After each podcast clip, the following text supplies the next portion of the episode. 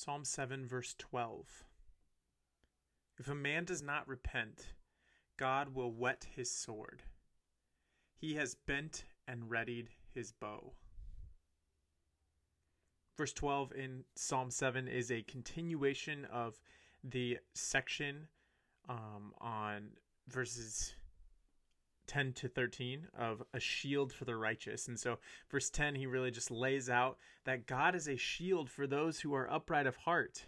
And in verse 11, he says, God, God judges the righteous ones and he is indignant in all of the day. And so, he, he, he hates evil. And so, verse 12 is a natural outflow of that, which is that if someone doesn't repent, then God has judgment reserved for them. If someone doesn't repent, God whets his sword, and, and the whetting of a sword is sharpening. God sharpens his sword, and he gets his bow ready to shoot. He's bent it, he's readied his bow. And so, with verse 12 here, we're holding in tension two ideas about God. One is that God is a gracious God who is slow to anger and abounding in steadfast love. We know that God is patient with sinners. God has a patience towards us. And God, God was patient for years and years and years for those who were sinners in the Old Testament and Christ had not come yet. Romans 3 speaks of God passing over the judgment that was reserved for them. So God God is a patient God. But on the other hand, we also know that we serve a God of just justice and judgment. So though though we have a God who uh, is is pleased by being patient with sinners, we also have a God who will judge sinfulness. And that's what this verse is getting across. Is that if someone doesn't repent, the longer that God shows his patience, the sharper the sword of judgment will be. If someone doesn't repent, the longer that God is patient, the more trained God's arrow is set on that sinner.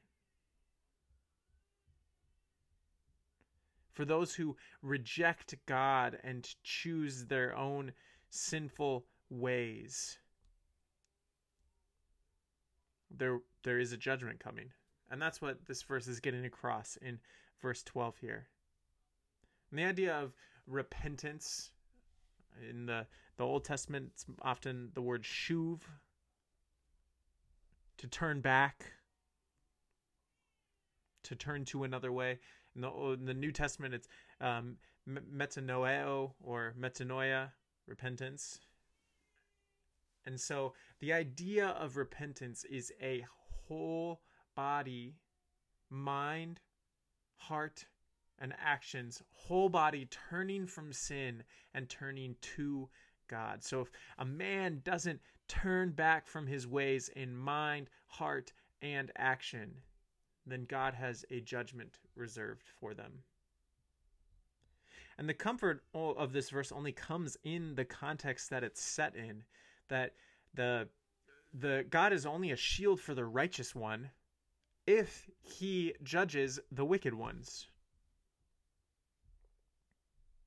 God is only a savior for the upright of heart if he judges those who are wicked in heart. And so, how can we pray from this verse? We can continue to confess our own sins and need for God. We can continue to repent and turn from our sinful ways. And then we we can pray that God would give us boldness to proclaim salvation to those who need him and don't know him yet.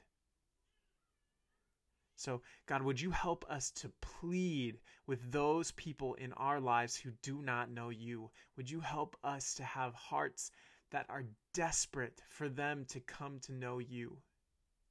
We praise you that you are a God who is patient with sinners like us. And God, we also praise you that you are a God who sharpens the sword of judgment and will give everyone what is due to them in time.